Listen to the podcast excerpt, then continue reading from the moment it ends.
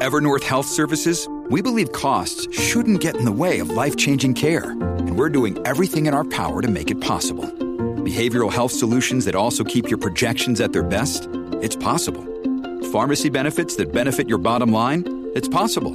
Complex specialty care that cares about your ROI? It's possible. Because we're already doing it. All while saving businesses billions. That's Wonder made possible. Learn more at evernorth.com/wonder.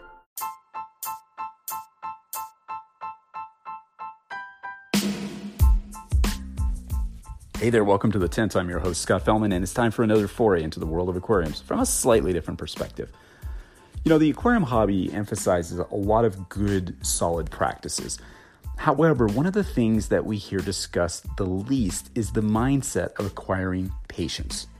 Yep, good old patience, something we've talked about before, and we're going to keep talking about it.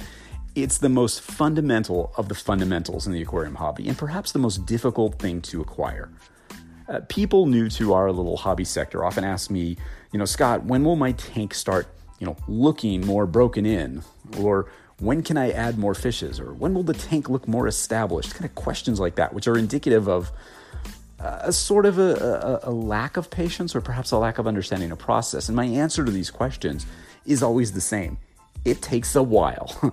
Botanical style aquariums, like any other, require biological processes to establish and mature the system. This takes more than a week or two weeks or even a month. Honestly, if you ask me, you're talking three to four months before any aquarium, especially a botanical style one, really hits that stride of stability and the look that comes from a more mature, established system. Three to four months. Like one season. Can you handle that? Start a tank in the fall, it starts looking good in the winter. I mean, it's really not that long, right? Especially when you take into account that you can maintain a botanical style aquarium continuously for years. It just requires patience, a long term vision, and a focus on the goal of establishing a healthy, natural functioning system over the long term. You can't rush stuff, you simply can't. And you really don't want to, anyways. Let it evolve naturally. Stay the course, be patient. One day you'll look at your tank and you'll think to yourself, this is what I envisioned. And you might casually glance at the calendar and note that, sure enough, it's been about three to four months since you established your tank not all that long, right? It was a pretty enjoyable ride along the way, wasn't it? Yeah, when you liberate yourself from some artificially self imposed timetable about when things will look or feel good, it's a lot easier. And it all comes back to understanding and embracing the fundamentals.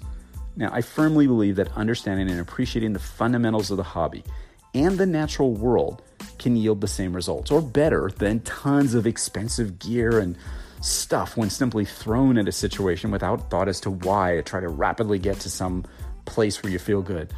It requires us to shift our minds to places that might be less comfortable for us. It's just a lot less sexy than gearing up or blindly following somebody else's rules. It requires us to open our minds up. It requires patience, process, and personal observation. It requires eschewing more of that instant gratification for a long term function, stability, and benefits. These things take time. The processes of decomposition and fungal growth, bacterial biofilms, don't happen overnight. They happen fairly soon, but it takes a while for them to really get going to the point where your system is processing, you know, nutrients and and uh, just functioning in a stable, um, consistent manner. Now, I think that mental shift is really challenging to a lot of people, but I think the pendulum is swinging back just a little bit. Not digressing, mind you, just switching back to a more accepting approach, taking our hands off for just a bit. Once again, realizing that nature knows best, understanding that we can use technology and technique to work with nature instead of against it. We're realizing that nature's been doing this stuff for billions of years longer than we have, and she has some damn good ideas on how to run things. Rather than fighting the processes of decomposition, formation of detritus, and biological diversity, we seem to be spending much more time and energy setting the stage for natural processes to occur. That is the absolute fundamental essence of the botanical style aquarium. Setting the stage for biological activity and ecological diversity to take place in your aquarium. That's the one thing that divides us from just about every other approach to aquarium keeping right now. I say just about because there's probably a few things along the way that are similar and maybe in planted aquariums and perhaps in reef aquariums. But for the most part, this is a different type of an approach. And our fishes and other aquatic animals are really benefiting from this.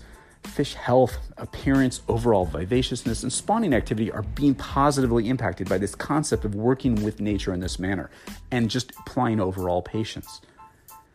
Once again, just as aquarists did since the dawn of the modern age of fish keeping, we've been thinking of an aquarium as a place to grow stuff. And we're looking at the whole aquarium as a microcosm of nature, a living, breathing, growing entity. Now, growing. Uh, I saw a sort of compressed version of this century long evolution of freshwater aquaristics during the rise of the reef aquarium hobby, which really started to take place, uh, or started to take off, excuse me, in like the mid 1980s. And my mind has been on this side of the fence quite a bit lately as I'm going to be uh, setting up a new reef aquarium soon, and it just kind of gets me reflecting about this stuff. For the longest time in the reef aquarium hobby, we were happy just to keep a box full of fishes and maybe a few tough invertebrates alive. Then we evolved up to trying to house them long term and propagate them. Experiments with new technology and technique resulted in the birth of the modern reef system with robust you know, circulation, lighting, and studious analysis of water chemistry, and it's such a greater emphasis of what's going on. The emphasis was on providing a great environment for the corals so that they can thrive and reproduce. And the learning never stops. The techniques and the philosophies continue to evolve. Within the past 10 years in the reef hobby alone, we went from the doctrine of you should have undetectable nitrates and phosphates to your reef aquarium because natural reefs are virtual nutrient deserts to you need to have a balance between too much and too little. These kind of things can only occur when you start looking at things long term. We've come to understand that reef aquariums, like any type of aquarium, are truly biological microcosms, which encompass a vast array of life forms, including not just fishes and corals and invertebrates, but sometimes macroalgae, benthic animals like worms, planktonic life, bacteria, and more. Reefers came to understand, as freshwater pioneers did generations before, that just because a reef has undetectable levels of phosphates and nitrates in the water surrounding it, our aquariums don't have to run that way. The optimum environment for our animals might not be exactly what we think it may be on the surface. The reality in the reef keeping world is that corals need nutrients and food, and an aquarium is not a natural reef. It's not an open system with uncounted millions of gallons of water passing through it hourly.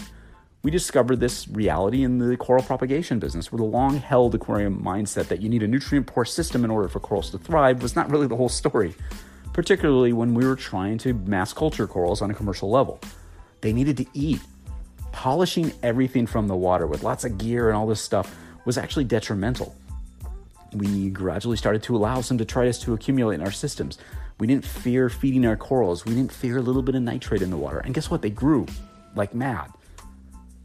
Reliance on some aspects of nature is a good thing, and patience in droves.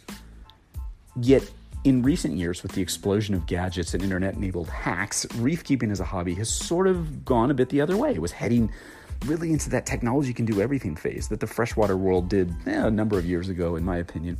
Somehow saving time seemed to surpass applying patience as the underlying mantra of that hobby sector.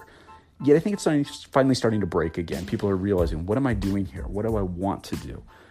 And recently, we've seen some well known reef keepers having some rather spectacular failures. And I can't help but wonder if at least part of the underlying causes were the hobbyists getting a little bit too far away from nature and a little bit too cozy with tech instead of nature, eschewing patience and measured progress for the promise of instant tech provided gratification. They'll never admit it, however, I think they know better.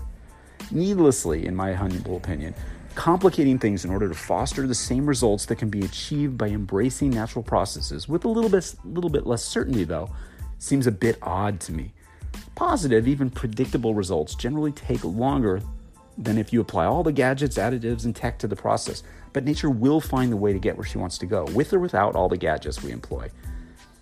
We've sort of figured it out in this sector of the hobby. Now, I'm not saying not to use technology. I'm really into LED lighting. I'm really into high quality aquariums. I spend a lot of money on good gear, just like I encourage you to do. It's not a cheap hobby. But I don't do that as a substitute for patience I don't use my gear and my high tech equipment as a substitute for understanding what's going on in my aquariums. Patience is often more economical than gear, and the results are far more interesting, in my opinion. In these uncertain, unprecedented times in our world history, there's so much uncertainty, more concerned about when things will get better and how to make them that way. And the path to success is to apply common sense with an equal dose of patience and, yeah, a certain degree of faith. So, above everything we talked about here, just be patient.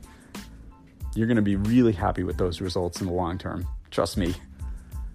Stay bold, stay patient, stay careful, stay studious, stay observant, and always stay wet. Until next time, this is Scott Fellman from Tannin Aquatics. Thanks for spending part of your day with me, and I look forward to seeing you on the next installment of The Tint.